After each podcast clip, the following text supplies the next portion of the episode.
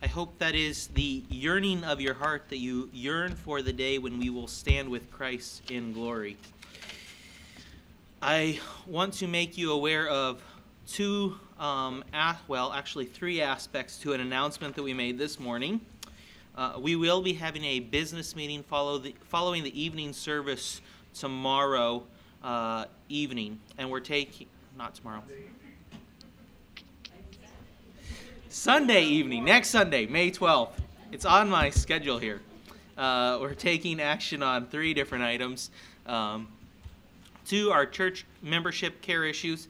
Uh, one is that we are going to be recommending that Grant Bosch be removed from membership uh, as an erring brother. I would highly encourage you to all reach out to him and uh, seek to restore him. That is the goal of this process. The goal is not his removal, the goal is his restoration. Uh, secondly, Dennis, um, we're going to recommend that he be put on inactive.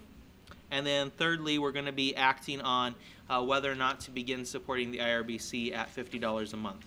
So I want you to be aware of those things and uh, plan on being here next Sunday night for a meeting, not tomorrow night.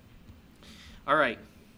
If you would take your Bibles and turn with me to Romans chapter 8, verses 18 through 25. We're going to be looking at a chorus of groanings this evening. And as we think about choruses, hopefully you're like me and you enjoy music and you enjoy listening to various singing groups, whether it be the Faith Chorale or maybe you have a family tradition that you go to the uh, Faith Festival of Carols, or maybe you have your favorite singing group that comes in town that I didn't mention and you like to go listen to them. But our chorus that we're listening to and that we have all around us is actually an inaudible chorus. There is no vocal music coming from this chorus, and yet there are three definite components to this chorus. The creation, that is the created order, the grass, the trees, the stones, the ability of the ground to give forth the seed that it should, cries out under the curse because of the fall. We as believers also are seeing yearning and groaning for the day when we will be redeemed. And then in verses 26 through 27, we won't look at those tonight. You actually see that the Holy Spirit is groaning along with the creation, us believers, and the Holy Spirit all together, groaning, yearning for something more than this life that is full of suffering. Another thing that we should understand about this, this section that we've entered in Romans chapter 8 is that there are three significant truths that Paul is trying to communicate to the Romans. And the first one is the glory to come. And that's what we're going to look at today. In verses 26 and 27, you see the Holy Spirit comes alongside and helps us. And then God is working all the suffering for our good. You've probably heard of that passage towards the end of Romans 8, where all things work together for good to those who love God. So, those are the three significant truths that should comfort us as we look at this section of Romans. And Paul is developing at this point the groaning that we experience. And he says, the groaning that we experience in this world full of suffering is nothing compared to the glory that will be revealed. And so the big idea is wait with patient eagerness for the coming glory. Paul wants us to see the coming glory, and as we see it, we should wait with patience. Let's read Romans chapter 8, verses 18 through 25, and then we'll go to the Lord in a word of prayer. If you would take your Bibles and turn with me to Romans chapter 8, verses 18 through 25. For I consider that the sufferings of this present time are not worthy to be compared with the glory which shall be revealed in us. For the earnest expectation of the creation eagerly awaits for the revealing of the sons of God. In verse 19, you see creation yearning. It continues with that theme. For the creation was subjected to futility, not willingly, but because of him who subjected it in hope because the creation itself also will be delivered from the bondage of corruption into the glorious liberty of the children of God.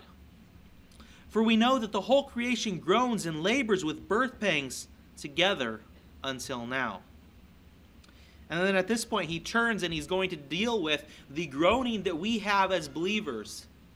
Verse 23. Not only that, but we also who have the first fruits of the Spirit, even we ourselves groan within ourselves, eagerly waiting for the adoption, the redemption of our bodies. For we were saved in this hope. But hope that is seen is not hope. For why does one still hope for what he sees? But if we hope for what we do not see, we eagerly wait for it with perseverance. Let's go to the Lord in a word of prayer. Father, we do thank you for your word. We thank you for the truth that the coming glory is far superior to the momentary pains that we have today. We pray that you would comfort and strengthen our hearts with these truths. And in your name we pray. Amen. Paul begins with an assertion. He just comes right out of the gate and he's going to tell us that our suffering is light in comparison to the coming glory. And that's really the whole idea of verse 18. I consider that the sufferings of this present time are not worthy to be compared with the glory with which with which shall be revealed in us. He says, the sufferings that we face today, these sicknesses that we face, the financial difficulties that we face, the uh, family members who go through difficulties with their memory and old age, the uh, difficulties that we see in creation, just failing to provide and to flourish like it should. All of that, all the pains that we have, dim in light of God's coming glory, the coming glory that He has promised for us. And so one commentator put it this way the present and visible can only be understood in the light of the future and invisible. We can't understand the sufferings that we go through in this life without understanding the ultimate culmination of God's glory. And we can allow the present sufferings to all but erase the future glory we can get so caught up in the pain that we have from some sort of disease or the pain that we have from conflicts with various relationships that we have or conflicts with our coworkers or conflicts with our supervisors or whatever the pain is that you're going through we can get so caught up in it that we lose sight of the eternal glory of God and Paul has this as a theme that he develops over and over again. If you would turn with me to 2 Corinthians chapter 4, he's going to develop this same type of idea in 2 Corinthians chapter 4 verses 16 through chapter 5 verse 4. And he's going to ultimately get us to the same conclusion. These sufferings that we have right now are not ultimate. They're actually very small in comparison with what we have promised to us as believers chapter 4 verse 16 of 2 corinthians therefore we do not lose heart even though our outward man is perishing yet the inward man is being renewed day by day for our light affliction which is but a moment is working for us a far more exceeding and eternal weight of glory while we do not look at the things which are seen, but at the things which are not seen. For the things which are seen are temporary, but the things which are not seen are eternal. For we know that if our earthly house, this house, is destroyed, we have a building from God, a house not made with hands, eternal in the heavens. For in this we groan earnestly, desiring to be clothed with our habitation which is from heaven. If indeed, having been clothed, we shall not be found naked. For we who are in this tent groan, being burdened, not because we want to be unclothed, but further clothed, that mortality may be swallowed up by life. It's interesting, he's comparing what we're going through right now as light and what's coming as being heavy. We can look at something and think, my word, that is truly heavy. You may look at somebody as you're going into the grocery store and be like, wow, they are truly big. You may look at me and think, wow, he is truly big. But if we got somebody that was from my 600 pound life and put them right up next to me, you'd probably go, he's light in comparison to that, right? Okay? And that's what Paul's saying is we lose our focus and we get so focused on what we are seeing that we lose sight of the bigger picture and we fail to see God's eternal plan. And so Paul comes right out and he says, This is momentary, something is eternal. Look towards the eternal, the future glory is far better. Then after that, Paul moves in and he begins to talk about this chorus of groanings. And we see the first musician, if you would, is creation. And we should not understand creation here to refer to unbelievers. Creation here does not refer to unbelievers. You may say, well, how do you know that? Let's read the text again. Chapter 8, verses 19 through 22. For the earnest expectation of the creation eagerly awaits for the revealing of the sons of God. For the creation was subjected to futility, not willingly, but because of him who subjected it in hope. Unbelievers have no hope in their suffering. There is no hope for them. Keep reading, though, and it becomes even more evident. Because the creation itself also will be delivered from the bondage of corruption into the glorious liberty of the children of God. For we know that the whole creation groans and labors with birth pangs together until now. He says that creation is going to be liberated. Unbelievers, unless they come to Christ, are not liberated, and the suffering of this life is as good as it gets. It's not as bad as it gets, it's as good as it gets here. And then he also says creation is experiencing birth pangs. And this phrase is kind of more real now that I've seen childbirth. Like, you hear about it, you watch the movies, and it's kind of like, yeah, whatever. But then when you're like there, and you're like, wow, that's a lot of pain. But then, like, as soon as Anastasia was like born and they put her on my wife's chest, like, wow, it's so beautiful. Like, all the pain that she'd experienced for the last eight or ten hours or whatever it was, was like in the past it wasn't, but maybe another week or two, and she's like, let's have another baby. And I'm like, don't you remember what was happening back there? Okay, that's what he's saying. He's saying creation is experiencing birth pangs. They creation knows that this pain that it's experiencing is leading towards something else. So creation is pictured though in verse 18 as a child. Creation is seen yearning for the coming glory. If you've ever had kids and they're expecting that Christmas present or they're expecting that birthday present, it's like countdown for like months ahead of time. And that's what's pictured here. The, the, the picture of the word is actually like standing on your tippy toes. That's like the picture that the word is giving us. Like eagerly awaiting, stretching their necks to see it.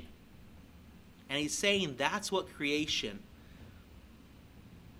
not people, the actual creation, the universe, is doing, looking for, yearning for the day when God's glory will be revealed and creation will no longer be under the bondage that is, uh, it is under. It's also interesting, we suffer justly for our sin.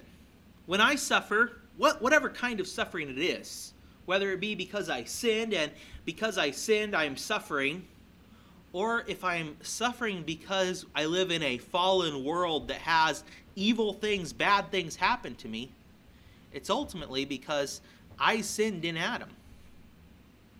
We not might not understand that, but when Adam sinned, you sinned. When Adam sinned, I sinned. And so we suffer justly. Creation was not in Adam, and yet creation suffers the consequences of sin. And ultimately, it's God who is the one who subjects creation to this. Look at verse 20. For the creation was subjected to futility, not willingly. Creation didn't want this. But because of Him, God, who subjected it, in hope there is hope, and creation knows it and eagerly longs for the day when all the suffering, all the pain the inability to produce what it should be able to produce. Tomatoes should be a lot bigger than they are. For real. Same thing with whatever vegetable you don't like. They're supposed to be bigger. Creation should produce better and more than it does. Creation is cursed right now. And it's yearning for, it's looking forward to the day when it will be restored and be the way it was supposed to be. The groaning, then, is the creation's earnest desire to fulfill Isaiah 11, verses 6 through 9. If you would turn with me there. Isaiah chapter 11, verses 6 through 9.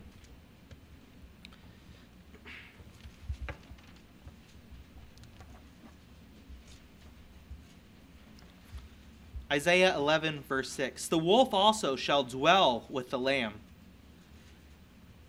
The wolf and the lamb dwelling together? The leopard shall lie down with the young goat. The calf and the young lion and the fatling together. And a little child shall lead them. The cow and the bear shall graze. Their young ones shall lie together. And the lion shall eat straw like the ox. The nursing child shall play by the cobra's hole. And the weaned child shall put his hand in the viper's den. They shall not hurt nor destroy in all my holy mountain. For the earth shall be full of the knowledge of the Lord, and the water cover the sea. That's what creation is yearning for. The day when you can set your little baby girl next to the snakes.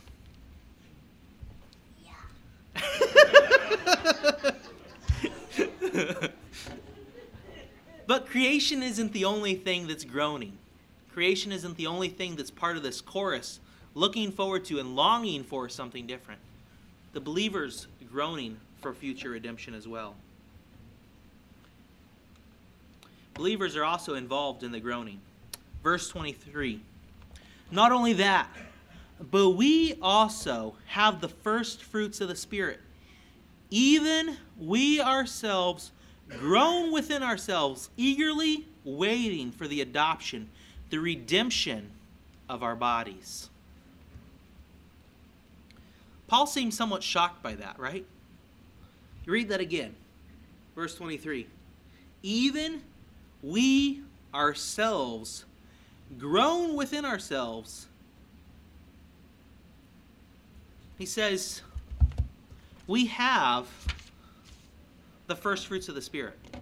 The Holy Spirit is the first fruits. He's the seal of our salvation. We know, we are guaranteed this will happen because we have the Holy Spirit. And he says, even though we have this seal, even though we know it will happen, we inwardly groan and await anxiously but patiently the time when God will reveal his full glory and our bodies will be redeemed.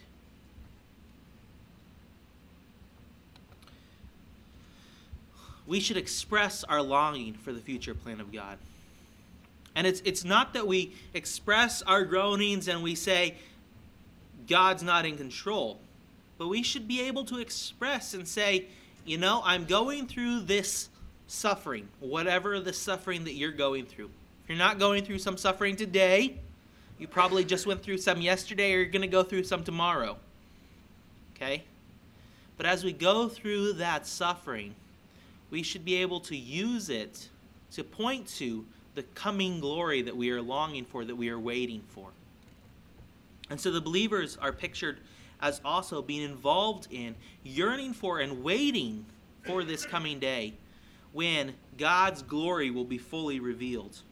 And he says that at this day, the redemption of our bodies will happen.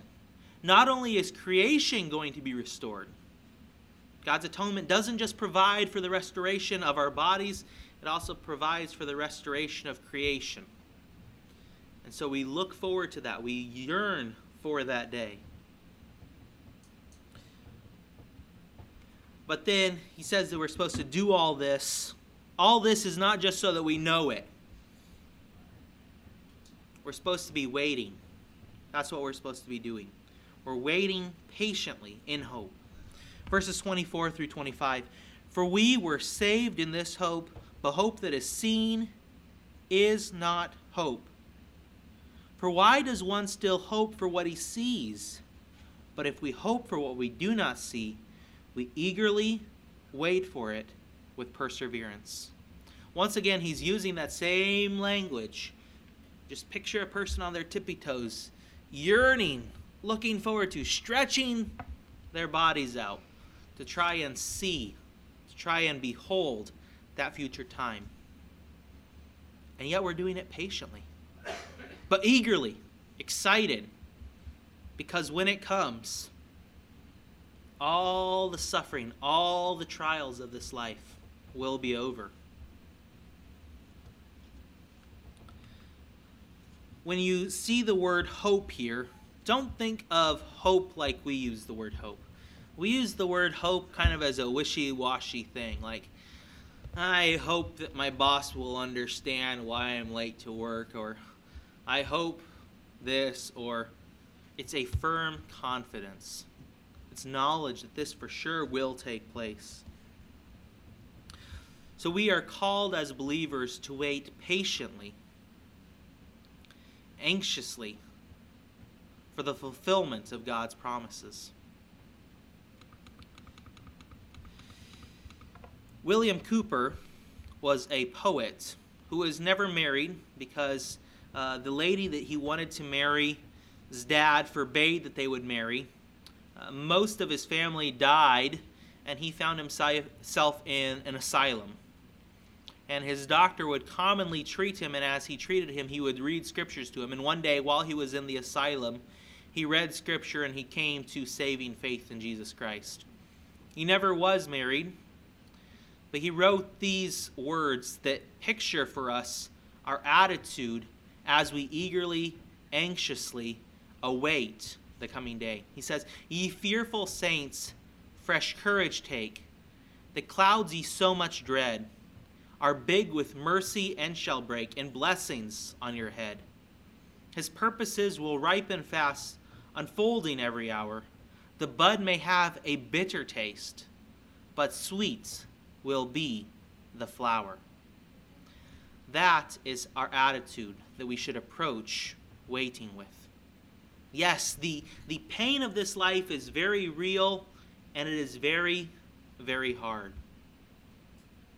Just this week, I've been experiencing pain in my knee. And I, I realize it's nothing like the pain that you guys have been having, but I have a broken kneecap. And every once in a while, it'll act up and it hurts, okay? I can only imagine what it'll feel like in 50 years. But it's temporary, it doesn't last forever. God's glory will dim the pain of my knee and all the other pains that we have in this life when He comes. So, as we think about what does this mean for how we live our lives? What does this mean for how I operate on the day to day? Don't lose sight of the eternal in the present suffering. It's easy to do.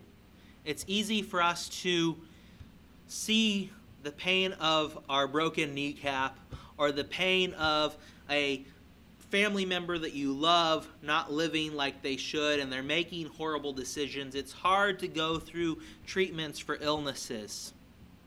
It's hard to go to work and have a job that you don't really like. But don't lose sight of God's eternal plan to reveal his full glory in your momentary pain. You can also be encouraged because God is in control. Creation is yearning for the day when God will glorify it once again with us. That's what they're waiting. That's what creation is waiting for. But why is creation in that place? Creation is in that place because it was subjected not willingly, but because of Him who subjected it. The suffering and pain that me and you face is suffering and pain that God is in complete control of. He knew that you would go through that pain, but He has also made it so that you can live a life that honors and glorifies Him, even in the midst of your pain. And so, me and you should seek to do that. We should seek to go through our pain and to realize God is in control. God has a plan for this pain, God has a plan for this suffering. But then finally, what verses 24 through 25 say is we're supposed to wait with eager patience. It's an interesting conundrum. Because normally, when I'm eager for something, I'm not very patient. And normally, when I'm patient to do something, I'm not very eager to do it. Right?